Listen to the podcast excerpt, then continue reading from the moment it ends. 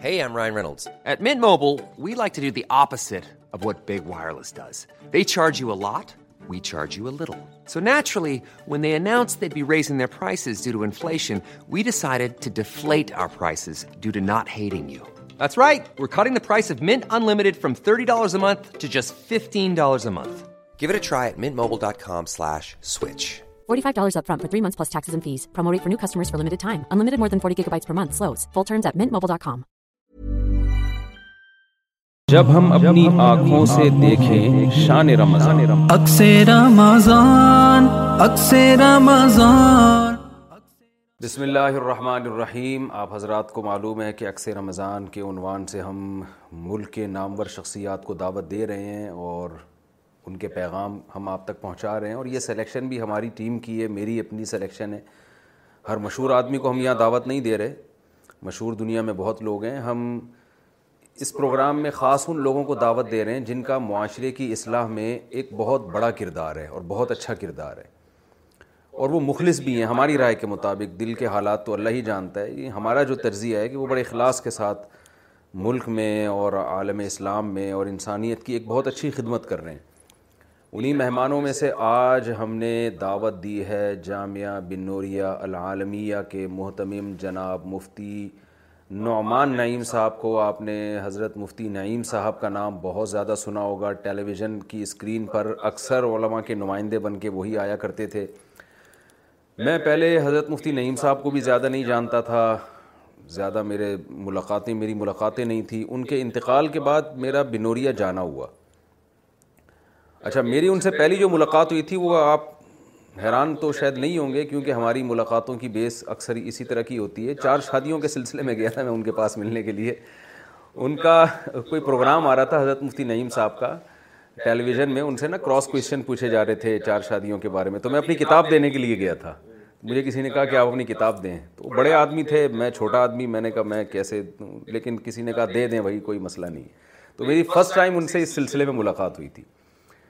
زیادہ میں ان کے بارے میں جانتا نہیں تھا، لیکن جب ان کا انتقال ہوا، اس کے بعد میں تعزیت کے لیے گیا بنوریا، تو میں نے ایک جہان دیکھا جامعہ بنوریا العالمیہ میں۔ اتنے سارے غیر ملکی طلبہ کون سا ملک ہے جس کے طلبہ وہاں نہیں تھے؟ وہاں میں ملا کوئی امریکہ سے آیا ہوا ہے پڑھنے کے لیے، اور کچھ استاذ ہیں جو امریکن نیشنل ہیں، کچھ یو کے نیشنل ہیں جو وہاں پڑھا رہے ہیں۔ انگریز ہیں وہاں پہ، فرانسیسی ہیں۔ تو میں حیران ہوا کہ بھائی کراچی کے کونے میں اتنا زبردست کام ہو رہا ہے۔ پھر مفتی نعمان صاحب سے میری ملاقات ہوئی، انہوں نے اپنے بنوریا کا پورا مجھے وزٹ کروایا۔ تو میں ان کے کاموں سے بہت متاثر ہوا اور آج ہم نے دعوت دی ان کو کہ ہم ان سے ان کے حالات پوچھیں گے، ان کے ادارے کے حالات، ان کے والد صاحب کے حالات۔ ہم نے سنا ہے کہ تبلیغ جماعت کی برکت سے ان کے والد صاحب دین پر آئے تھے۔ تو یہ ساری باتیں آج آپ کے سامنے انشاءاللہ رکھیں گے، جس سے آپ کو پتہ چلے گا کہ ہمارے مدارس کا کتنا بڑا کردار ہے اور آپ کے تعلیمی اداروں پر دنیا فخر کرے نہ کرے دنیا بھی جو ادارے ہیں، لیکن آپ کے دینی مدرسوں کی الحمدللہ آج دنیا میں ایک بہت بڑی ویلیو ہے۔ یہاں تو لوگ اعتراضات کرتے رہتے ہیں، یہ دینی مدرسے ایسے یہ ایسے، یہ ویسے، لیکن آج انشاءاللہ مفتی نعمان صاحب آپ کو بتائیں گے کہ کیا کچھ کردار ہمارے دینی مدرسے معاشرے کی اصلاح کے لیے کر رہے ہیں؟ اور آپ ان کی قدر نہ کریں لیکن بیرونی دنیا میں ان کی کیا قدر ہے؟ السلام علیکم جناب مفتی نعمان صاحب۔ وعلیکم السلام۔ خیریت سے آپ طبیعت ٹھیک ہیں؟ سب سے پہلے آپ کا بہت بہت شکریہ۔ آپ نے ہمیں ٹائم دیا ہمیں وقت دیا۔ اللہ تعالیٰ بہت جزائے خیر دے آپ کو۔ تو آپ اپنا بلکہ سب سے پہلے اپنے والد صاحب کا کیونکہ فاؤنڈر تو جامعہ بنوریہ کے آپ کے والد محترم تھے۔ ان کا تعارف میں نے کہیں سنا تھا کہ آپ گجراتی ہیں۔ میں چونکہ دنیا میں جہاں بھی گیا ہوں میں نے گجراتیوں کا بڑا کام دیکھا ہے دینی مدارس کے حوالے سے تبلیغ جماعت کے حوالے سے۔ جہاں بھی جاتے ہیں تو مدارس کا جال بچھا دیتے ہیں۔ برما گیا تنزانیہ گیا آسٹریلیا گیا تو گجراتی گجراتی مجھے ہر جگہ نظر آئے۔ ساؤتھ افریقہ جائیں۔ ساؤتھ افریقہ جی جی۔ تو آپ کے والد صاحب بھی ماشاء اللہ مجھے پتہ چلا تھا گجراتی۔ تھوڑا سا ان کا بتائیں وہ دین کی طرف کیسے آئے اور مدارس مدرسہ بنانے کا خیال ان کو کیسے آیا؟ جی بسم اللہ الرحمن الرحیم۔ سب سے پہلے تو مفتی تاریخ مسعود صاحب میں آپ کا شکریہ ادا کرتا ہوں کہ آپ نے اس پلیٹ فارم پہ ہمیں بلایا ہمیں دعوت دی۔ اور ہم آپ کو سنتے بھی رہتے ہیں اور آپ آج لائیو آپ کے ساتھ پروگرام کر رہے ہیں۔ اور بہت خوشی بھی ہو رہی ہے اور ماشاء اللہ میں جس ملک میں بھی گیا ہوں جی۔ اور جس تقریباً پچیس تیس ممالک کا میرا سفر ہوا ہے۔ ماشاء اللہ۔ تو الحمدللہ آپ کا یہ پیغام اور آپ کی جو کلپس ہیں وہ دنیا کے ہر ملک میں الحمدللہ پہنچی۔ شادی کی ضرورت تو ہر آدمی کو۔ اس وجہ سے بڑی توجہ سے سنی جاتی ہے۔ صحیح ہے صحیح۔ تو انگریز بھی سنتے ہیں۔ بوڑھے بھی سنتے ہیں جب جی بالکل۔ بلکہ ابھی میں آپ کو بتاؤں کہ ابھی میرے بھائی حنزلہ ساؤتھ افریقہ میں پڑھ رہے جی۔ ہیں۔ تو وہ وہاں پر گئے تھے تو کسی دکان میں وہ بال کٹوانے کے لیے گئے تو جی۔ تو آپ کی کلپ چل رہی تھی تو وہاں پر انہوں نے کہا کہ طارق مسعود صاحب ہیں۔ جی۔ تو حنزلہ نے کہا کہ طارق مسعود صاحب سے ہماری ملاقات ہوتی رہتی ہے ہمارے مدرسے میں بھی آتے جی۔ ہیں جامعہ میں۔ تو کہنے لگا اچھا تو پھر انہوں نے باقاعدہ آپ کے لیے ایک گفٹ خریدا۔ اچھا۔ اور وہ ابھی آپ کو پیش بھی کریں گے۔ اور گفٹ جو ہے وہ کہا کہ بھائی طارق مسعود صاحب کو دیجیے- گا۔ تو الحمدللہ آپ کی فین فالوئنگ ماشاء اللہ بہت اچھی ہے اللہ تعالیٰ مزید برکت دے اور ترقیات سے نوازے۔ آپ نے جو سوال کیا آ، میرے والد مرحوم مفتی محمد نعیم رحمہ اللہ کے حوالے سے۔ دیکھیے میرے والد صاحب ہمارے خاندان کے سب سے پہلے عالم تھے۔ اچھا۔ اور میرے پردادا انہوں نے اسلام قبول کیا۔ کس مذہب سے؟ وہ پارسی مذہب سے ان کا تعلق تھا۔ آگ کی پوجا کیا کرتے تھے یہ لوگ۔ اچھا۔ پورا خاندان اور بیسکلی ہم لوگ گجرا گجراتی ہیں۔ جی، اور انڈیا کا گجرات۔ انڈیا کا جو گجرات ہے اور ہمارے علاقے کا نام نوسار ہے۔ نوساری سے ہمارا تعلق ہے۔ صحیح۔ تو وہاں سے ہمارا تو میرے دادا جو تھے میرے میرے دادا جب گیارہ سال کی عمر کے تھے جی۔ تو انہوں نے بھی اسلام قبول کیا۔ میرے پردادا نے پہلے اسلام قبول کیا پھر میرے دادا نے اسلام قبول کیا۔ عمومی طور پر یہ بات سامنے آتی ہے کہ کوئی بھی مدرسے کا جو بانی ہوتا ہے یا مدرسے کا محتمم ہوتا ہے جی۔ تو اس کا علمی بیک گراؤنڈ ہونا ضروری ہوتا ہے۔ یا وہ آپ دارالعلوم کراچی کو دیکھ لیں اور دیگر مدارس میں کہ ان کے جو فادرز ہیں ان کے باپ دادا ہیں وہ سارے جو ہے نا وہ علمی خاندان سے ان کا تعلق ہوتا ہے۔ تو یہ ایک میں عوام کو اور آپ کے اس پلیٹ فارم اس چینل کے ذریعے سے لوگوں کو پیغام دینا چاہتا ہوں کہ اللہ جس سے کام لینا چاہے جی۔ تو وہ یہ نہیں دیکھتا کہ اس کا خاندان علمی گھر گھرانہ ہے بھی یا نہیں ہے۔ جی۔ اللہ تعالیٰ جب کام لیتا ہے تو پھر ایسے شخص سے لیتا ہے کہ جو ایک پارسی خاندان میں پیدا ہوا جی۔ اور اس نے اسلام قبول کیا اور پھر وہ مائگریٹ کر کے ہجرت کر کے وہ پاکستان آیا اور جی۔ پاکستان میں آ کر ایک چبوترے سے اس نے جو ہے نا حفظ کی کلاس سے آپ کے دادا نے؟ میرے دادا نے۔ جی۔ قاری عبدالحلیم صاحب آ، رحمہ اللہ ان کا نام ہے۔ انہوں نے چبوترے سے اس کی ابتدا کی۔ اور میرے والد اس وقت جو ہے نانا کواڑا میں حفظ کر رہے تھے۔ اچھا۔ نانا کواڑا جو دارالعلوم کراچی پرانا یعنی آپ کے دادا نے پارسی مذہب سے اسلام قبول کر کے اپنے بیٹے کو بھی حص پہ لگایا پھر۔ اپنے بیٹے کو بھی حفظ پر لگایا۔ تو میرے دادا خود جو ہے وہ ڈھابیل میں انہوں نے جب گیارہ سال کی عمر میں انہوں نے اسلام قبول کیا جی۔ تو ان کے والد صاحب نے ان کو ڈھابیل میں حفظ کے لیے ڈال دیا تھا۔ اچھا۔ تو اس وقت یوسف بن نوری صاحب رحمہ اللہ وہ وہاں بنوری ٹاؤن کے جو بنوری ٹاؤن کے جو بانی تھے وہ وہاں پر تھے۔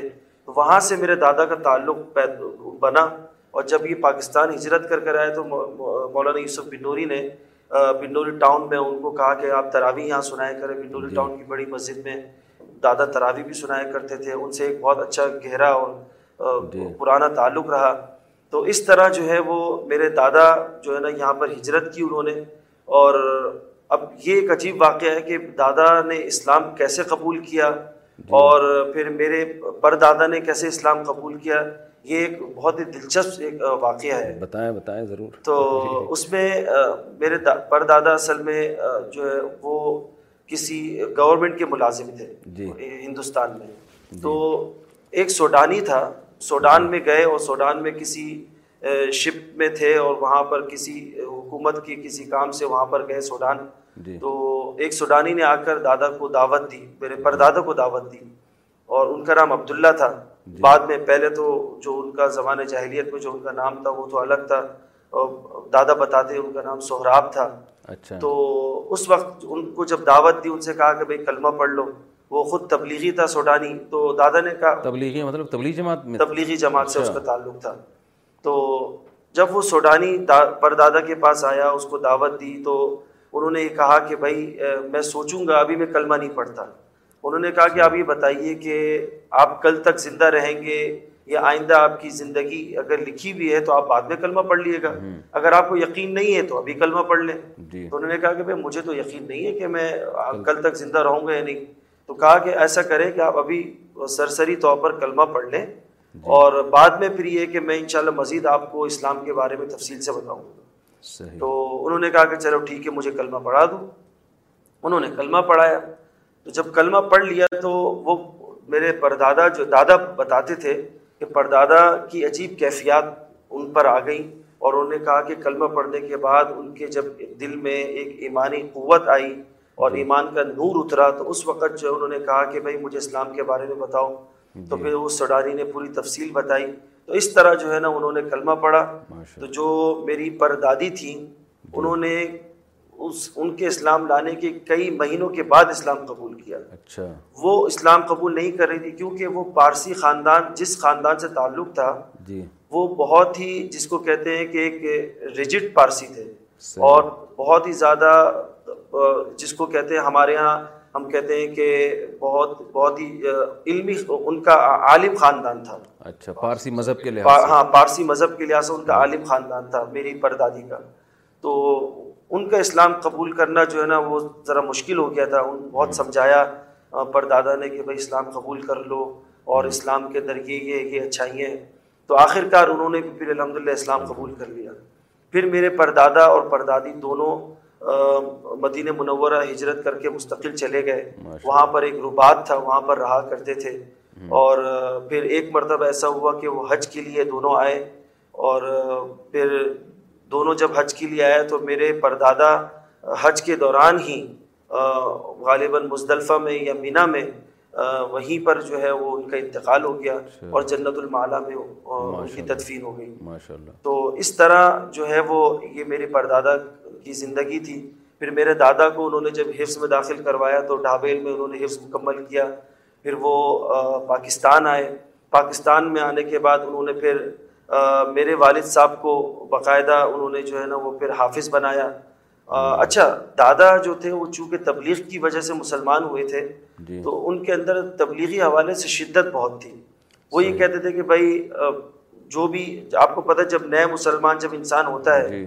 تو وہ اس حوالے سے بہت اس کے اندر شدت ہوتی ہے کہ بھائی نمازوں کا اہتمام ہے تبلیغ کے اعمال میں جڑنا ہے جی۔ اور اسی طرح شب جمعے کی پابندی ہے جی۔ اور اسی طرح چلے کا اہتمام ہے۔ جی۔ تو دادا کے اندر شروع سے یہ تھا کہ ان تمام چیزوں کا وہ اہتمام کیا کرتے تھے۔ جی۔ اور یہ مشہور تھا دادا کے حوالے سے ہمارا جہاں پر ادارہ قائم ہے اس وقت جامع ملویہ وہ انڈسٹریل ایریا ہے۔ جی۔ تو وہاں پر پاکولا والے غلام بھائی ہیں اور اسی طرح پیپسی والے ہیں۔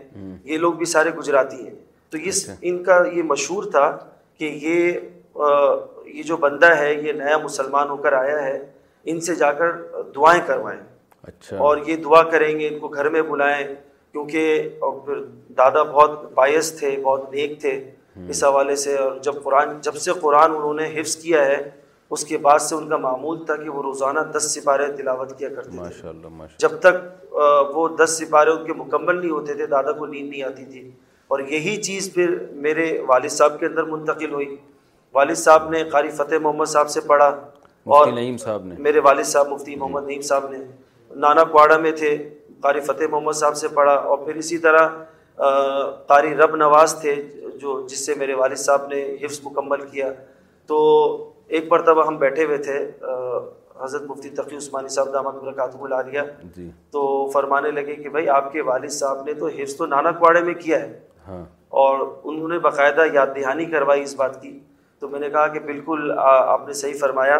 بلکہ والد صاحب یہ فرمایا بھی کرتے تھے کہ الحمدللہ میں نے حفظ وہاں پر کیا اور بڑے اچھے انداز میں انہوں نے حفظ مکمل کیا۔ اتنا پکا تھا والد صاحب کا قرآن کہ ایک مرتبہ ایک نابینا والد صاحب کے پاس آیا دفتر میں اور میں اس وقت جو ہے وہ کتابوں میں پڑھ رہا تھا تو میں بیٹھا ہوا تھا ایسے ہی۔ تو کیا دیکھا کہ اس نابینا نے آ، مقابلہ کیا کہا کہ والد صاحب سے کہا کہ ہم مقابلہ کرتے ہیں قرآن کا کہ رکوع کی پہلی آیت اور رکوع کی آخری آیت۔ جیسے الف لام میم ذالک الکتاب لا ریب فی ولہم عذاب عظیم۔ ومن الناس واللہ علی کل شیء قدیر۔ یا ایھا الناس اعبدوا ربکم الذی خلقکم۔ اس کے بعد جو آخری یعنی رکوع کی پہلی آیت اور آخری آیت۔ پھر اگلے رکوع کی پہلی آیت پھر آخری آیت۔ تو اس طرح پورے قرآن میں اس نابینا نے پڑھنا شروع کیا۔ تو پندرہویں پارے میں جا کر وہ اٹک گئے۔ اچھا۔ تو اچھا مجھے بھی نہیں پتا تھا والد صاحب کا قرآن اتنا پکا ہے۔ صحیح۔ تو جب اس نابی وہ نابینا اٹک گئے تو ابو نے کہا کہ چلے ٹھیک ہے اب آپ اٹک گئے اب آپ خاموش رہے اب میرے سنیں تو والد صاحب نے الف لام میم سے شروع کیا اور ناس تک بغیر اٹکے والد صاحب نے پہلی آیت اور آخری آیت کر کے پورا سنایا۔ اور اس وقت مجھے اندازہ ہوا کہ والد صاحب کا قرآن اتنا پکا تھا ماشاء اللہ اور جیسے کہ پتہ ہے کہ دادا کا بھی قرآن پکا تھا والد صاحب کا بھی قرآن بہت پکا تھا۔ تو اور پھر دین کے حوالے سے بھی دادا بھی بہت زیادہ مضبوط تھے اس حوالے سے۔ تو الحمد للہ دادا نے جب وہ چبوترے سے شروع کیا تو میرے اس وقت والد صاحب حفظ کر کے بنڈوری ٹاؤن میں انہوں نے داخلہ لے لیا تھا۔ اچھا۔ تو بنڈوری ٹاؤن میں میرے والد صاحب نے اپنے درس نظامی شروع کیا۔ اور درس نظامی شروع کرنے کے بعد وہ اس بنوری ٹاؤن کے بہت ہی ہونہار اور اسی طرح بہت ہی ذہین طالب علم شمار ہوتا تھا ان کا۔ اور میرے والد صاحب کے حوالے سے یہ مشہور تھی یہ بات کہ وہ اساتذہ کی بہت خدمت کیا کرتے تھے۔ اور اساتذہ کا کھانا لے کر آنا پھر ننگے پیر جو ہے وہ برتن لے کر کھانا لے کر آ رہے ہیں جا رہے ہیں اور اسی طرح خدمت کر رہے ہیں۔ اور یہ بات بندور ٹاؤن میں مشہور تھی۔ احمد الرحمان مفتی احمد الرحمان صاحب ہوں رحمہ اللہ۔ اور اسی طرح مولانا مفتی احمد الرحمان صاحب جو افغان جہاد میں شہید ہوئے تھے رشیا کے وہی نا؟ ان کے بارے میں یہ میرے علم میں وہاں افغان جہاد میں شہید ہوئے تھے غالباً۔ جی جی۔ اچھا۔ چلیں مولانا حبیب اللہ مختار صاحب تھے۔ اور اسی طرح جو ابو کے اساتذہ میں سے تھے۔ تو ان کی بڑی خدمت کی انہوں نے۔ تو والد صاحب کے بارے میں بڑا مشہور تھا کہ جب وہ امتحان دینے کے لیے جاتے تھے جی۔ امتحان گاہ میں تو ان کے پاس نہ بورڈ ہوتا تھا نہ پین ہوتا تھا تو ان کے اساتذہ جو ہے وہ پین اور بورڈ جو ہے نا ان کو کہتے تھے کہ بھائی ہمیں پتہ یہ نعیم جو ہے یہ کوئی چیز لے کر نہیں آئے گا اس کو کوئی پرواہ نہیں ہوتی۔ بالکل ملنگ سے تھے بالکل والد صاحب۔ جی جی جی۔ تو پھر وہ بورڈ بھی دیتے تھے پین بھی دیتے تھے اور پھر والد صاحب جب لکھنا شروع کرتے تو پھر پرچہ دے کر بہت جلدی آ جاتے تھے امتحان ہال سے۔ لیکن جب آخر میں نتیجہ آتا تھا تو والد صاحب کی پوزیشن آتی تھی۔ جی۔ تو الحمد للہ والد صاحب شروع سے لے کر آخر تک پوزیشن ہولڈر رہے بنوری ٹاؤن کے اندر۔ اور زمانہ طالب علمی کے اندر والد صاحب کا تقرر جو ہے وہ بطور استاد کے ہو چکا تھا۔ اور اساتذہ نے کہہ دیا تھا کہ آپ جو ہے فراغت کے بعد اسی ادارے کے اندر آپ کا تقرر ہو چکا ہے۔ تو والد صاحب نے چونکہ تکرار بھی کروایا کرتے تھے بہت بڑا تکرار ان کا لگتا تھا۔ جی۔ اور والد صاحب کے ساتھ جو ساتھی تھے مولانا اسلم شیخو پوری صاحب جی۔ یہ ان کے ساتھیوں میں سے تھے۔ تو ان کا اور والد صاحب کا بڑا مقابلہ چلتا تھا کہ کس کی پوزیشن آئے گی۔ اور کبھی والد صاحب کی پہلی پوزیشن آتی تھی کبھی مولانا اسلم شیخو پوری صاحب کی پوزیشن آتی تھی۔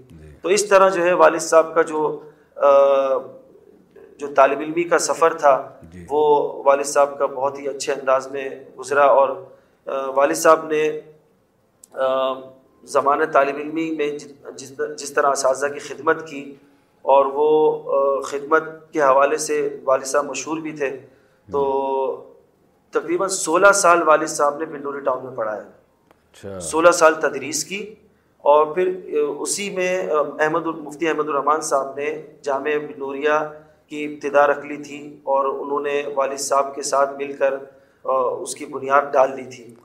تو پہلے تو دادا نے چبوترے سے شروع کیا تھا پھر وہ ایک جگہ لی سائڈ کے بیابان علاقے کے اندر پہاڑی علاقہ تھا۔ تو وہیں پر ایک جگہ تھی تو ایک چھوٹی سی جگہ لی۔ پھر آہستہ آہستہ وہ مدرسہ بنا۔ پھر وہ مدرسے سے جامعہ کے اندر تبدیل ہوا۔ پھر وہ جامعہ سے جو ہے نا پھر وہ عالمیہ بنا۔ یعنی اب جو ہے وہ الحمد للہ جامعہ بنوریا میں بیرون کے کئی ممالک کے طلباء زیر تعلیم ہیں۔ تو یہ سفر ممالک کے طلباء ہیں تک آپ کے ادارے میں؟ ہمارے یہاں اس وقت جو الحمد للہ ترپن ممالک کے طلباء ہیں اور سب سے پہلے جو ہمارے مدرسے میں جو طالب علم آیا تھا وہ امریکہ سے آیا تھا۔ اچھا۔ ہاں والد صاحب نائنٹین ایٹی امریکی نیشنل تھا وہ؟ امریکی نیشنل تھا۔ انیس سو اسی میں والد صاحب جب امریکہ گئے تھا یا کوئی Pakistani Pakistani bond bond citizen تھا۔ لیکن پیچھے سے جو ان کے والدین تھے وہ پاکستانی تھے۔ صحیح۔ تو اس میں والد صاحب نے جو ہے انیس سو اسی میں سب سے پہلے امریکہ گئے تھے۔ تو وہاں پر تقریباً تیس پینتیس سال والد صاحب نے مستقل امریکہ کا سفر جاری رکھا۔ جی۔ اور انیس سو اسی میں والد صاحب امریکہ سب سے پہلے گئے تو سب سے پہلے اس طالب علم کو لے کر آئے امریکہ سے۔ کہا کہ بھائی ہمیں تمہارا کچھ نہیں چاہیے نہ مال چاہیے نہ دولت چاہیے کچھ نہیں چاہیے۔ آپ صرف اپنے بچوں کو یہاں پر بھیجو مدرسے میں۔ اس وقت مدرسے کی نوعیت بھی کوئی اتنی اچھی نہیں تھی۔ تو وہ پہلا بچہ جب آیا تو مجھے یاد ہے اچھی طریقے سے ہم بھی اس وقت چھوٹے ہوا کرتے تھے۔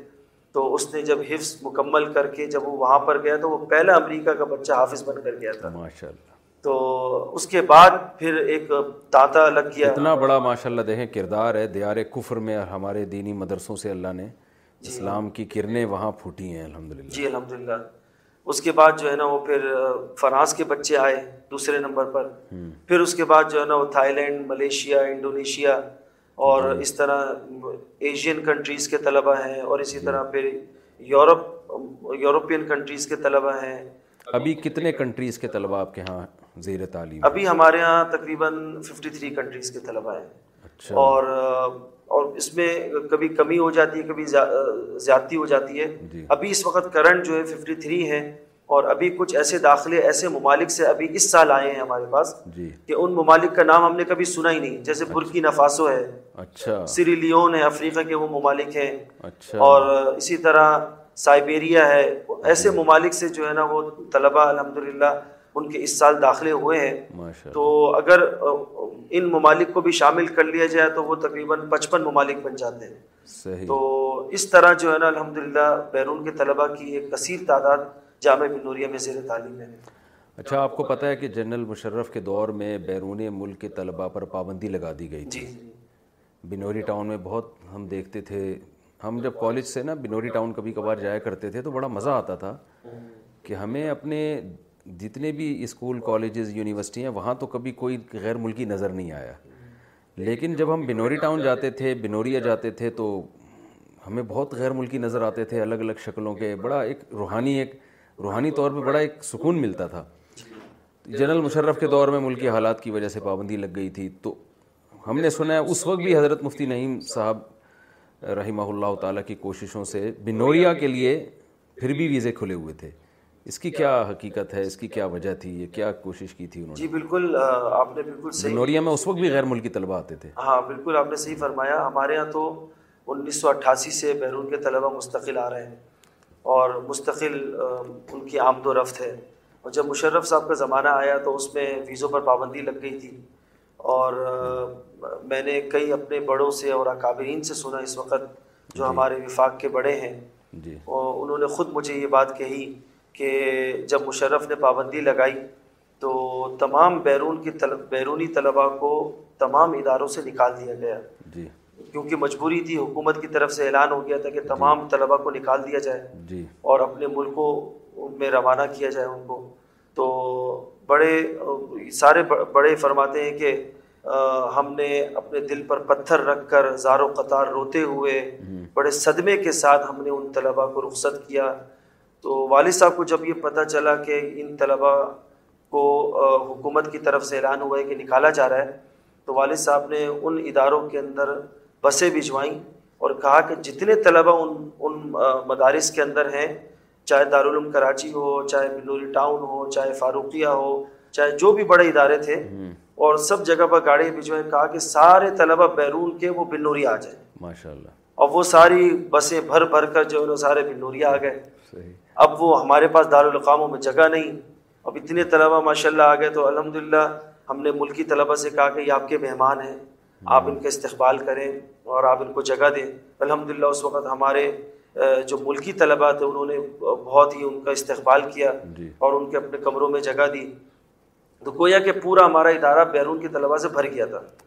تو ہوا پھر اس طرح کہ والد صاحب نے ان کو جو ہے اپنے ادارے میں رکھا۔ اسی اسنا میں اس اسی وقت جو ہے نا کچھ لوگ آئے۔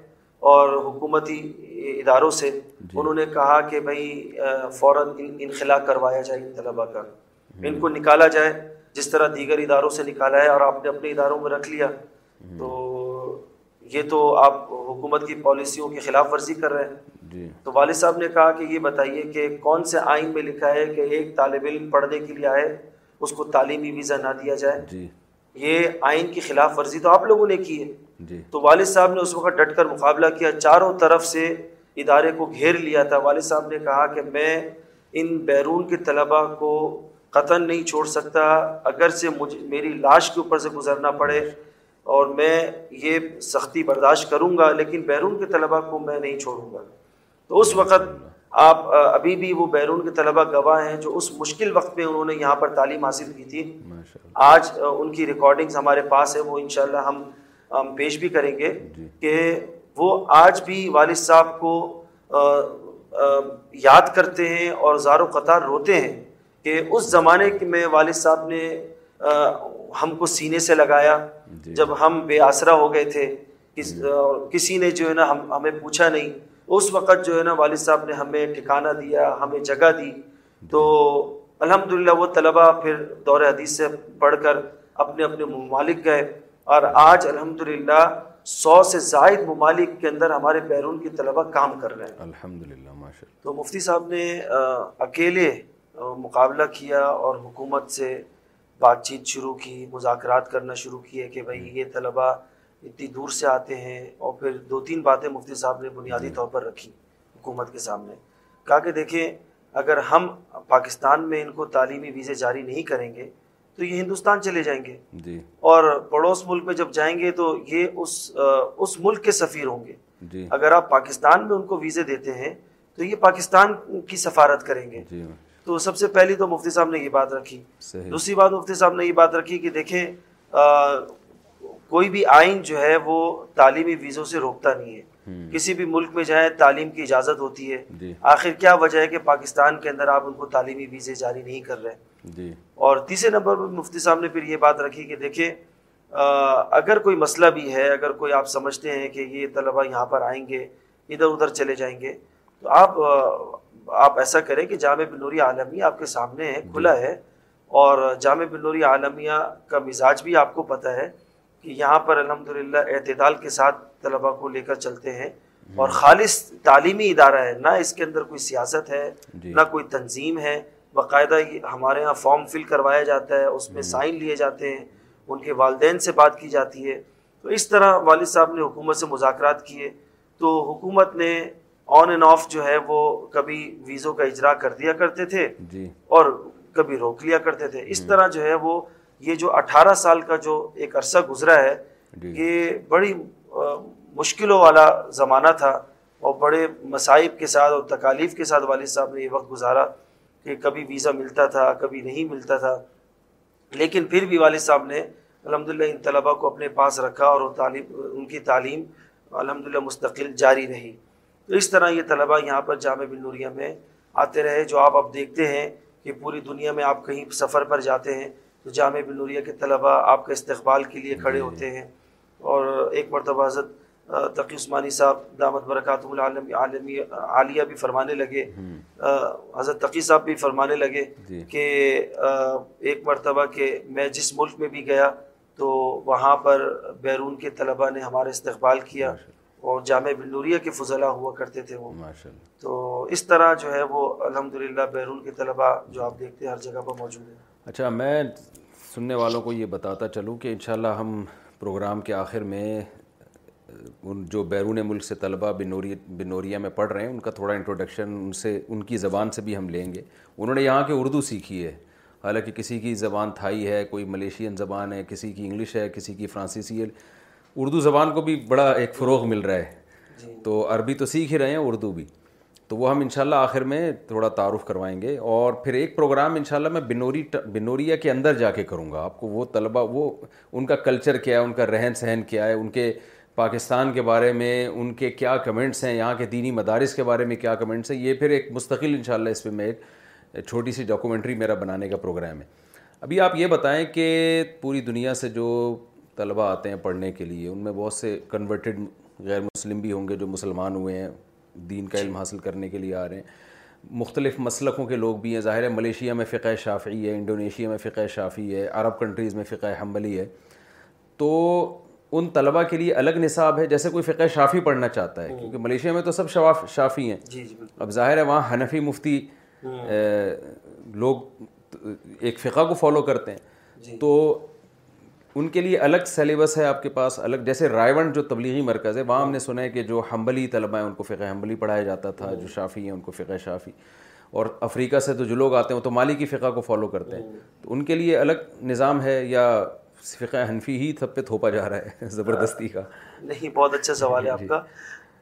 ہمارے یہاں شروع میں تو ایسا تھا کہ جب ہمارے طلبہ جب آتے تھے تو شروع میں شافی طلبہ آ رہے تو ہم کیونکہ وفاق کا نصاب ہی ہمارا وہی تھا جی۔ تو ان کو وہی قدوری پڑھائی جا رہی ہے ہدایہ پڑھائی جا رہی ہے کنز پڑھائی جا رہی ہے شرح وقایہ پڑھائی جا رہی ہے۔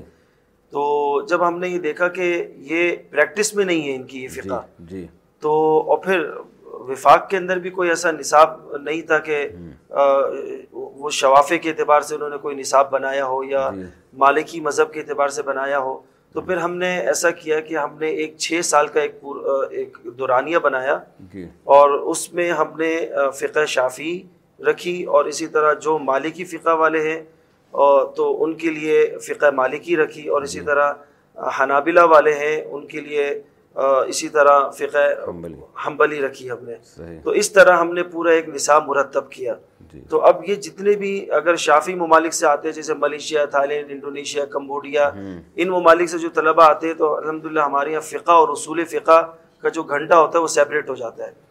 اس میں یہ لوگ اپنے اپنی فقہ پڑھ رہے ہوتے ہیں۔ یعنی حدیث سب ایک پڑھتے ہیں قرآن سب ایک پڑھتے ہیں۔ جی، جی۔ آگے فقی مسائل میں جو فقہ کا اختلاف ہے تو جی، تھائی لینڈ بینکاک سے جو لوگ آ رہے ہیں وہ فقہ شافی پڑھتے ہیں۔ جی جی بالکل۔ اور ساؤتھ افریقہ وغیرہ کی طرف سے جو آ رہے ہیں وہ فقہ مالکی جی بالکل۔ پڑھتے ہیں۔ بالکل اسی طرح۔ تو الحمد للہ ہمارے یہاں فقہ شافی میں درس نظامی بھی ہے۔ جی۔ اور اسی طرح باقاعدہ تخصص بھی کروایا جاتا ہے۔ فقہ شافی میں بھی کروایا جاتا ہے فقہ مالکی میں بھی کروایا جاتا ہے۔ صحیح۔ تو اس حوالے سے یہ ایک منفرد اور ایک واحد ادارہ ہے جی۔ کہ جس میں تین فقہ کے اندر جو ہے باقاعدہ تخصص بھی ہے۔ مفتی مفتی کا ہاں باقاعدہ مفتی کا بھی ہے درس نظامی بھی کروایا جا رہا ہے۔ اور اس کے ساتھ ساتھ ایک بنیادی چیز یہ بھی ہوتی ہے کہ جب یہ اپنے اپنے ملکوں سے آتے ہیں تو وہ کوئی زبان نہیں جانتے جی۔ سوائے اپنی زبان کے۔ جی۔ تو ہمارے لیے ایک بڑا ایک چیلنج ہوتا ہے۔ جی۔ وہ چیلنج یہ ہوتا ہے کہ اب ان کو ایک زبان بھی سکھانی ہے۔ جی۔ اب ان کو جو ہے ان کو کیونکہ ہماری تعلیم عربی میں ہے تو ہم کیا کرتے ہیں ایک سال مکمل ان کو عربی میں لگواتے ہیں تاکہ وہ پورا سال عربی سیکھ جائے۔ جی۔ پھر اس کے بعد ان کا درس نظامی شروع ہوتا ہے تاکہ جی۔ وہ مکمل عربی میں سبق سمجھے جی۔ تو اس طرح جو ہے نا ان کا پورا جو دورانیہ جو چھ سال ہوتا ہے وہ پھر اگر ایک سال عربی کا لگائیں تو وہ سات سال بن جاتا ہے۔ صحیح۔ تو اس طرح جو ہے وہ طالب علم جب ہمارے پاس آتا ہے تو تقریباً سات سال کے اندر وہ درس نظامی مکمل کر لیتا ہے۔ جی تو اب الحمد للہ ان طلباء کا جو نصاب ہے وہ چونکہ مجمع علوم الاسلامیہ سے الحاق ہو گیا ہے تو اس کی وجہ سے الحمد للہ اب وہ بورڈ سے بھی امتحان دے سکتے ہیں۔ صحیح۔ اب وہ باقاعدہ طلبہ جو ہے ان کو ایچ ای سی کا معادلہ بھی ملے گا الحمد للہ مجمع العلوم الاسلامیہ سے الحاق کا فائدہ شاید ان کو یہ ہوا ہے کہ اب ان کے ایک سرٹیفکیٹ کی ایک ویلیو ہے۔ جی۔ اپنے کنٹری میں جاتے ہیں تو اس یونیورسٹیوں میں اور جتنے بھی تعلیمی ادارے ہیں ایک ان کی ایک یعنی سرٹیفکیٹ کی ایک ویلیو اس کی حیثیت ایک بن گئی ہے۔ اصل میں پہلے ہوتا ایسے رہا ہے کہ میں آپ کو ایک مثال دوں کہ ہمارے ایک یوگینڈا کا طالب علم تھا۔ اب وہ یہاں سے عالم بن کر گیا بچپن میں ہمارے ساتھی تھا۔ آپ نے دیکھا کہ ڈاکٹر محمد جو ہمارے پروگراموں میں بھی آتے ہیں جی یوگینڈا ہاں، سے جی ہاں، تعلق جی۔ ہے۔ بالکل وہ ان کے ساتھ ہی آئے تھے۔ اچھا۔ وہ آٹھ سال کی عمر تھی ان کی۔ تو ڈاکٹر محمد نے پھر اس کے بعد آگے اسلام آباد یونیورسٹی میں چلے گئے مفتی یہاں پر بنے پھر اسلام آباد یونیورسٹی میں چلے گئے۔ وہاں سے انہوں نے پی ایچ ڈی مکمل کی پھر واپس بنوریا ہے۔ تو مسعود جو تھے وہ واپس یوگینڈا چلے گئے۔ اچھا۔ وہاں پر انہوں نے ایک بہت بڑی جگہ لی اور تقریباً تیس پینتیس ایکڑ جگہ تھی۔ وہاں پر انہوں نے مدرسہ شروع کیا۔ تقریباً دس سال تک وہ ادارہ چلاتے رہے۔ یوگنڈا کدھر ہے؟ یوگنڈا یہ افریقہ کا ملک ہے۔ اچھا۔ ہاں تو افریقہ کا ایک یوگینڈا ایک ملک ہے وہاں پر۔ تو پھر وہاں پر جانے کے بعد انہوں نے پھر دس سال تک مدرسہ چلایا۔ تو ہوا اس طرح کہ حکومت نے ان سے کہا کہ بھائی آپ کے پاس کوئی کاغذ ہے۔ تو انہوں نے کہا کہ بھائی جامع بنوری عالمیہ کا کاغذ ہے وہاں سے وہاں کی شہادت ہے۔ تو انہوں نے کہا کہ یہ شہادت تو معترف نہیں ہے۔ تو اس پر انہوں نے کہا کہ میرے پاس تو اور کوئی ایسی چیز نہیں ہے۔ تو پھر میرے والد صاحب نے کوشش کی کسی طرح یہاں پر وہ کسی طرح وفاق کا امتحان دے دے۔ جی۔ لیکن بدقسمتی سے وہ وفاق کا امتحان نہیں دے پایا۔ صحیح۔ تو جس کی وجہ سے جو ہے نا اس کو ایکولنسی نہیں ملی اس کا امتحان نہیں لیا گیا۔ تو ایکولنسی نہ ملنے کی وجہ سے وہ بیچارہ جو ہے وہاں پر بیچارہ پریشان رہا۔ آخر کار حکومت نے اس کا پورا ادارہ بند کر دیا تالا لگا دیا۔ آج وہ بیچارہ دبئی میں جاب کر رہا ہے۔ اچھا۔ تو اس طرح یہ ایک طالب علم نہیں ہے۔ کئی طلبہ ایسے ہیں آپ مقدونیہ چلے جائیں البانیہ چلے جائیں بعض ایسے ممالک ہیں کہ جہاں پر اگر آپ کے پاس ایچ ای سی کی معادلہ نہیں ہے یا کوئی سند نہیں ہے تو وہاں پر نہ آپ کوئی ادارہ کھول سکتے ہیں نہ کوئی ایک حفظ۔ لیکن اب جو آپ سرٹیفکیٹ دیں گے ایچ ای سی کا کہ سے وہ اس کے برابر ہوگا وہ۔ جی۔ اور اب میرا خیال اب یہ یہ میں سننے والوں کو اصل میں بتانا چاہتا ہوں کہ یہ پرابلم الحمد للہ حل ہو گئی ہے۔ جی الحمد للہ اب وہ سرٹیفائڈ ہوں گے اور وہ قانونی طور پر بھی ان کے ادارے کو تسلیم کیا جائے گا۔ یہ بہت بڑی کامیابی ہے۔ جی اللہ کا شکر ہے یہ اتنے سالوں کے بعد جی جی۔ اتنے سالوں کے بعد ان بیرون کے طلبہ کے لیے ایک خوشی کی بات بھی ہے اور وہ باقاعدہ اس کا اظہار بھی گاہے بگاہے کرتے رہتے ہیں۔ تو الحمد للہ اب یہ بیرون کے طلبہ کیا ہے کہ اپنے ملکوں میں جائیں گے اور باقاعدہ ادارے کھولیں گے۔ ابھی ریسنٹلی میں آپ کو ایک عجیب بات بتاؤں آسٹریلیا سے جی۔ ایک خاتون تھی ان ان- انہوں نے کسی ایسے ادارے سے تعلیم حاصل کی غالباً ابن عباس سے یا عائشہ عائشہ صدیقہ سے انہوں نے تعلیم حاصل کی۔ جی۔ تو اب وہ تعلیم چونکہ ان کے پاس کوئی سند نہیں تھی تو آسٹریلیا میں ایک ادارہ تھا وہاں پر اس ادارے میں وہ پڑھاتی بھی تھیں لے کر بھی چل رہی تھی اب انہوں نے کہا کہ بھائی آپ کی سند معترف نہیں ہے۔ تو پھر وہ باقاعدہ وہ پھر بنوریا آئی۔ بنوریا میں انہوں نے پڑھا۔ پڑھنے کے بعد پھر بنوریا کی سند لی۔ پھر وہ چونکہ ہم ہم نے اپنی سند کو کراچی یونیورسٹی سے بھی ملحق کروا دیا۔ جی۔ چونکہ جب ہم نے دیکھا کہ طلبہ کو اتنی پریشانی ہو رہی ہے جی۔ تو ہم نے پھر اپ یعنی خود کوشش کرنا شروع کی۔ اور اپنے طور پر ہم نے کئی یونیورسٹیز کے ساتھ جامعہ بنوریا کا الحاق کروا دیا۔ جی میں خود ملیشیا گیا۔ آپ جب آپ بنوریا آئے تھے تو میں نے آپ کو ایک ڈاکومنٹری دکھائی تھی جی۔ کہ ملیشیا یونیورسٹی کے ساتھ جامعہ بنوریا کا الحاق ہو چکا ہے۔ تو اب بنوریا کے جو طلبہ جامعہ بنوریا کی شہادت لے کر اگر لوگ سمجھیں گے نہیں وہ کچھ اور شہادت سمجھ اس کی سرٹیفکیٹ بولیں آپ۔ اس کی سرٹیفکیٹ لے کر جی۔ اگر وہ ملیشیا جاتے ہیں آئی آئی یو ایم جاتے ہیں اور یا یوسم جاتے ہیں ملیشیا کی دوسری یونیورسٹی میں جی۔ تو وہ باقاعدہ ہماری سرٹیفکیٹ کے ذریعے سے وہ باقاعدہ پی ایچ ڈی کر سکتے ہیں۔ ماشاء اللہ تو الحمد للہ وہ جو پھر خاتون تھی الحمد للہ جب ہم نے ان کا سرٹیفکیٹ کا اجرا کیا تو الحمد للہ وہ آسٹریلیا کے اندر اب کام کر رہی ہیں۔ تو اس طرح جو ہرڈلس تھیں جو پریشانیاں تھیں وہ ہمارے ہمیں پتہ ہے جس کو کہتے ہیں کہ صاحب البیت ہی ادرا بما فیہا کہ گھر والے کو پتہ ہے کہ گھر کے اندر آگ لگی ہوئی ہے تو اس کو کیسے بجھایا جائے۔ جی۔ تو اسی طریقے سے ہمارے اوپر جو حالات تھے وہ الحمدللہ اب حالات ویزوں کے حوالے سے بھی ختم ہو گئے اور وہ حالات نصاب کے حوالے سے بھی الحمدللہ ختم ہو گئے۔ اب باقاعدہ طلبہ سرٹیفکیٹ لے کر اپنے اپنے ممالک میں جا کر اپنے ادارے کھول سکتے ہیں۔ الحمد. للہ تو مستقبل ہمیں ایک روشن نظر آ رہا ہے ماشاء اللہ آپ کی محنت سے۔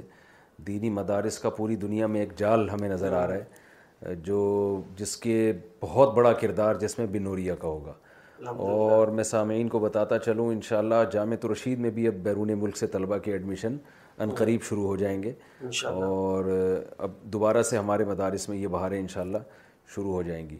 اچھا آپ کے والد صاحب کا سنا ہے کہ سوشل کام بھی بہت زیادہ تھا لوگوں کی مدد کرنا لوگوں کے مسائل حل کرنا۔ تو اور کوئی ٹرسٹ بھی ہے تو اس کا بھی اگر تھوڑا سا تعارف ہو جائے اور والد صاحب کس طرح سے عام لوگوں کی خدمت کیا کرتے تھے تھوڑا سا اس کا بھی اگر تذکرہ ہو جائے۔ آ، والد صاحب کے حوالے سے وہ تو بہت ہی عجیب آدمی تھے۔ دینی اداروں میں تو ہم نے سنا تھا کہ جس کا کہیں بھی کوئی بھی کام اٹکا ہوا ہو مفتی نعیم صاحب کو فون کرو۔ بالکل ایسے ہی سنتے تھے۔ بالکل ایسے ہی ہمارا اد- ادارہ جہاں پر واقع ہے چاروں طرف فیکٹری ہیں۔ جی۔ تقریباً چار ہزار فیکٹریاں ہیں اور اس میں پانچ لاکھ ورکرز ہیں جو وہاں پر کام کر رہے ہیں۔ جی۔ تو فیکٹریوں فیکٹریوں میں جو مسائل پیش آتے تھے یا ورکرز کو کوئی مسائل پیش آتے تھے یا کہیں پر بھی دنیا کے کسی ملک میں اگر کسی کو کوئی مسئلہ بھی پیش آتا تھا والد صاحب کی زبان سے کبھی ہم نے نہ نہیں سنی۔ یہ عجیب ان کے اندر خوبی تھی کہ والد صاحب ہمیشہ لوگوں کے کام بھی کرتے تھے اور باقاعدہ ایک شعبہ قائم تھا کانفلکٹ ریزولوشن کے نام سے۔ صحیح۔ آ، یعنی تنازعات کا حل۔ جی۔ تو اس شعبے کے اندر مختلف فیکٹریوں کے مالکان بھی آتے تھے۔ اربوں روپے کے مسئلے جو کورٹ کچہریوں میں جا کر حل نہیں ہو سکتے تھے تو والد صاحب وہاں پر دفتر میں حل کیا کرتے تھے۔ اور اسی طریقے سے لوگوں کے گھریلو مسائل ہوا کرتے تھے والد صاحب اپنے دفتر میں حل کیا کرتے تھے۔ تو والد صاحب کے انتقال کے بعد میں نے جب کیس اسٹڈی دیکھنا شروع کی کہ والد صاحب نے اب تک کتنے مسائل حل کیے تقریباً پندرہ سو سے زائد مسائل وہ تھے جو ریکارڈ میں تھے جو کیس اسٹڈی اس کی موجود ہیں۔ اور وہ اربوں روپے کے مسائل ہیں۔ اچھا۔ اور میں عجیب بات بتاؤں کہ ایسے ایسے مسائل تھے کہ جس میں سالوں لگ گئے لوگوں کو چاہے وہ زمینی تنازع ہو چاہے وہ گھریلو مسئلہ ہو سالوں سال لگ گئے وہاں پر حل نہیں ہوئے والد صاحب نے ان ان مسائل کو حل کیا۔ تو الحمد وہ شعبہ آج بھی قائم ہے اور آج بھی اسی طرح چل رہا ہے۔ اور اسی طرح والد صاحب کا ایک اور کام یہ تھا کہ کوئی بھی والد صاحب کے پاس جب آتا تھا تو والد صاحب ہمیشہ سب سے پہلے کیا کرتے تھے؟ اس کو حوصلہ دیتے تھے۔ کہ کہتے تھے کہ کوئی مسئلہ نہیں ہے تمہارا کام انشاءاللہ یہاں سے حل ہو جائے۔ وہ جب دفتر سے اٹھ کر جاتا تھا وہ ایسے اٹھ کر جاتا تھا جیسے میرا کام ہو گیا۔ ایسے اٹھ کر جاتا تھا۔ تو اس طرح والد صاحب جو ہے نا لوگوں کے معاملات کو اس طرح حل کیا کرتے تھے۔ اور ہر آدمی سمجھتا تھا کہ والد صاحب جو ہے نا وہ میرے ہیں۔ تو ٹرسٹ کا نہیں آپ نے بتایا کوئی نام کیا ہے اس ٹرسٹ کا؟ ہمارا الحمد للہ بنوریا ویلفیئر ٹرسٹ ہے۔ جی۔ جس کے تحت ماشاء اللہ ایک دستخان بھی لگایا جاتا ہے۔ جی۔ اور سیریا میں شام میں اور اسی جی۔ طرح کہیں پر بھی کوئی ڈیزاسٹرز آتے ہیں۔ جی۔ وہاں پر باقاعدہ ہمارا بنوریا ویلفیئر کام کرتا ہے۔ جی۔ جیسے بلوچستان کے اندر یا کشمیر میں جی۔ جو زلزلہ آیا یا اسی طرح انٹیریئر سندھ کے اندر جی۔ کنوؤں کا مسئلہ ہوتا ہے یا اسی طرح وہاں پر راشن کی تقسیم کا مسئلہ ہو جی۔ تو الحمد للہ ہمارا بنوری ویلفیئر ٹرسٹ بہت اچھے انداز میں کام کر رہا ہے۔ اچھا آپ کے والد صاحب کے انتقال کے بعد میڈیا پہ یہ خبریں بہت زیادہ ان خبروں نے گردش کی ہے کہ بھائیوں کا جائیداد پہ تنازع ہو رہا ہے ان کی اولادوں کا اور اتنے ارب روپے کی کرپشن ثابت ہوئی ہے۔ اس کا کیا اس کی کیا حقیقت ہے؟ دیکھیں سب سے پہلے تو میں آپ کے اس چینل کے ذریعے سے میں عوام کو پیغام دینا چاہوں گا کہ خدا را اس آیت کے تحت جو ہے وہ جیسے قرآن کے اندر آتا ہے یا الدین آمن ان جا کم فاسق بن فتح جی۔ واضح طور پر اس آیت کے اندر یہ بتلایا گیا ہے اور اس کے شان نزول یہی ہے کہ جب تک آپ کے پاس کوئی ایسی مستند مستند خبر نہ ہو یا یعنی تحقیق شدہ خبر نہ ہو اس وقت تک آپ اپنا نہ ذہن بنائیں نہ اس کو آگے بھیجیں جی۔ نہ اس کو شیئر کریں تو آپ نے یہ دیکھا کہ والد صاحب کے انتقال کے بعد یہ ایک مستقل جو ہے ایک رومرز جو ہے نا وہ چلنا شروع ہو گئی جی۔ افواہیں چلنا شروع ہو گئیں اور سوشل میڈیا نے اس کو جگہ دی اور سوشل میڈیا کے اندر مستقل فلوٹنگ کر رہی تھیں اور وہ یہ خبر یہ تھی کہ ہمارے پاس جو ہے نا وہ کوئی کہہ رہا ہے پانچ ارب کا اثاثہ ہے سرمایہ ہے کوئی کہہ رہا ہے کہ پچاس ارب کا ہے۔ تو آج میں آپ کے اس پلیٹ فارم میں میں اس کی حقیقت پہلے بھی میں نے بیان کی میں آج دوبارہ میں بیان جی۔ کرتا ہوں کہ دیکھیں کہ انتقال کے بعد سکسیشن سرٹیفکیٹ بنتا ہے۔ جی۔ کہ ایک آدمی چلا گیا ان کے نام پر جتنے بھی اکاؤنٹس ہوتے ہیں جی۔ ان اکاؤنٹس کے اندر جو بھی پیسہ رکھا ہوا ہوتا ہے جی۔ تو وہ باقاعدہ کورٹ جانا پڑتا ہے تمام پوری فیملی کو اور اس کا ایک سرٹیفکیٹ ہوتا ہے جج کے سامنے پیش ہونا پڑتا ہے۔ پھر وہ جج صاحب جو ہے وہ پھر فیصلہ کرتے ہیں۔ جی۔ اور پھر پھر اس فیصلے کے بعد جو ہے نا وہ اکاؤنٹ میں جو جو جو سرمایہ رکھا ہوا ہوتا ہے وہ پھر تقسیم ہو جاتا ہے۔ جی۔ اور وہ سرمایہ میرے والد صاحب کے جو اکاؤنٹ میں تھا وہ کتنا تھا؟ جی۔ سب سے پہلے بنیادی سوال تو یہ ہے۔ جی۔ وہ نہ وہ پانچ ارب تھا نہ وہ پچاس ارب تھا۔ جی۔ وہ تھا پانچ کروڑ۔ صحیح۔ اور وہ پانچ کروڑ کا جو سرمایہ تھا وہ جو پیسے تھے وہ میرے والد صاحب نے اس میں سے تین کروڑ جو تھے وہ تو انویسٹمنٹ پہ لگائے ہوئے تھے۔ جی۔ اور باقی جو اس میں جو دوسرا سر اصل میں پہلے آپ لوگوں کو یہ بھی بتا دیں کہ آپ لوگوں کا باپ دادا کے زمانے سے بڑا بزنس بھی چلا آ رہا ہے۔ کیونکہ لوگ جی۔ پھر فوراً یہ سوال ابھرے گا کہ یہ تین کروڑ کہاں سے ہے جی، تو یہ جدی پشتی مالدار ہیں ماشاء اللہ ان کے باپ دادا کا پہلے سے ایک بزنس چلا رہا ہے اور آپ کے والد صاحب نے جو مدرسہ بنایا اس میں اپنا سرمایہ بھی بہت انہوں نے لگایا ہے۔ بالکل کیونکہ لوگ یہ سمجھتے ہیں کہ شاید یہ چندوں سے ہی سب کچھ کر رہے ہوتے ہیں اپنا یہ پانچ روپے بھی ان کے نہیں لگتے ہیں۔ تو یہ میں ذرا بات کاٹ کے میں نے وضاحت کر دی کیونکہ لوگوں کے ذہن میں یہ سوال بہت ابھرتا ہے۔ بالکل بالکل آپ نے صحیح کہا۔ میں ہم پتہ ہماری سائٹ میں ہماری اپنی جگہ ہے جی۔ اپنی پراپرٹی ہے جی۔ ہمارا رینٹل انکم آتا ہے۔ جی۔ اور اسی طریقے سے ہمارے اور بھی بہت ساری پراپرٹیز ہیں جی۔ جہاں سے ہمارے رینٹل انکم آتے ہیں۔ ہماری الحمدللہ اپنی ٹھیک ٹھاک آمدنی ہے۔ جی۔ اور ہم اپنے ادارے سے نہ کوئی تنخواہ لیتے ہیں نہ کوئی پیسہ لیتے ہیں۔ الحمد للہ جی۔ اور یہ اللہ کا شکر ہے والد صاحب نے شروع سے یہ ایسا نظام بنایا ہے۔ جی۔ اور بلکہ جامع بن نوریہ کو بھی والد صاحب نے یہ چاہا کہ وہ چندوں سے کسی طرح نکل جائے۔ صحیح۔ والد صاحب نے کوشش یہ کی کہ ایک ریسٹورینٹ قائم کر دیا۔ جی۔ اب اس ریسٹورینٹ کی جو آمدنی تھی وہ مدرسے کے اندر لگتی ہے۔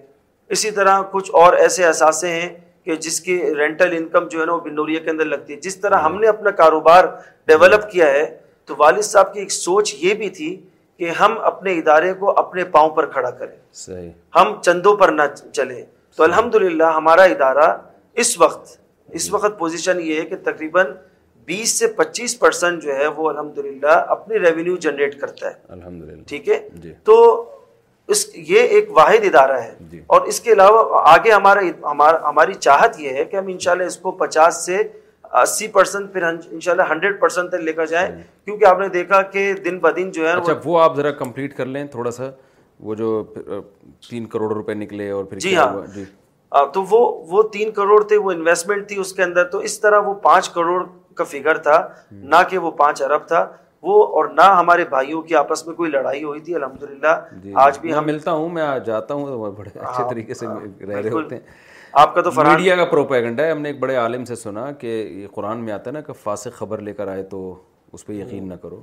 تو کسی نے پوچھا کہ ہمیں کیسے پتہ چلے گا کہ فاسق کی خبر؟ انہوں نے کہا میڈیا پہ آنا ہی بس فاسق کی خبر ہونے کی علامت ہے۔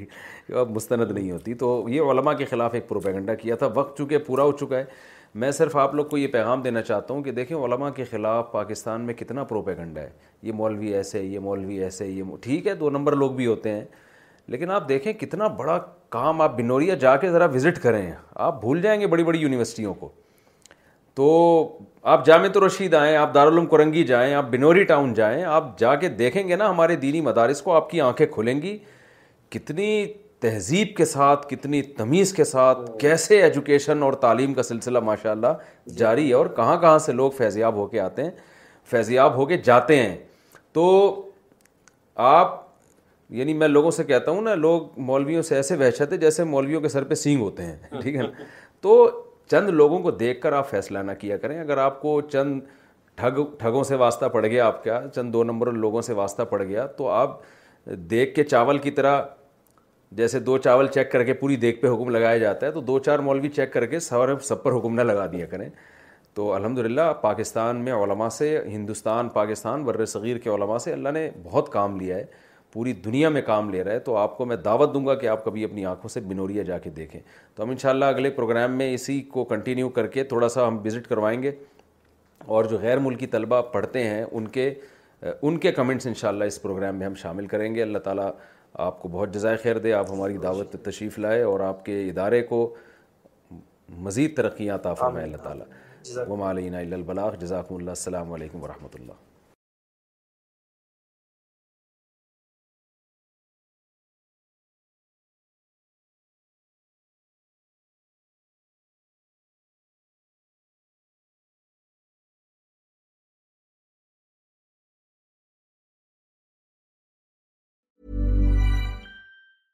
Every year, one thing is always predictable postage costs go up. Stamps.com gives you crazy discounts of up to 89% off USPS and UPS services, so your business will barely notice the change. Stamps.com has been indispensable for over 1 million businesses just like yours. It's like your own personal post office. No lines, no traffic, no waiting. Sign up with promo code PROGRAM for a four week trial plus free postage and a free digital scale. No long term commitments or contracts. That's Stamps.com code PROGRAM.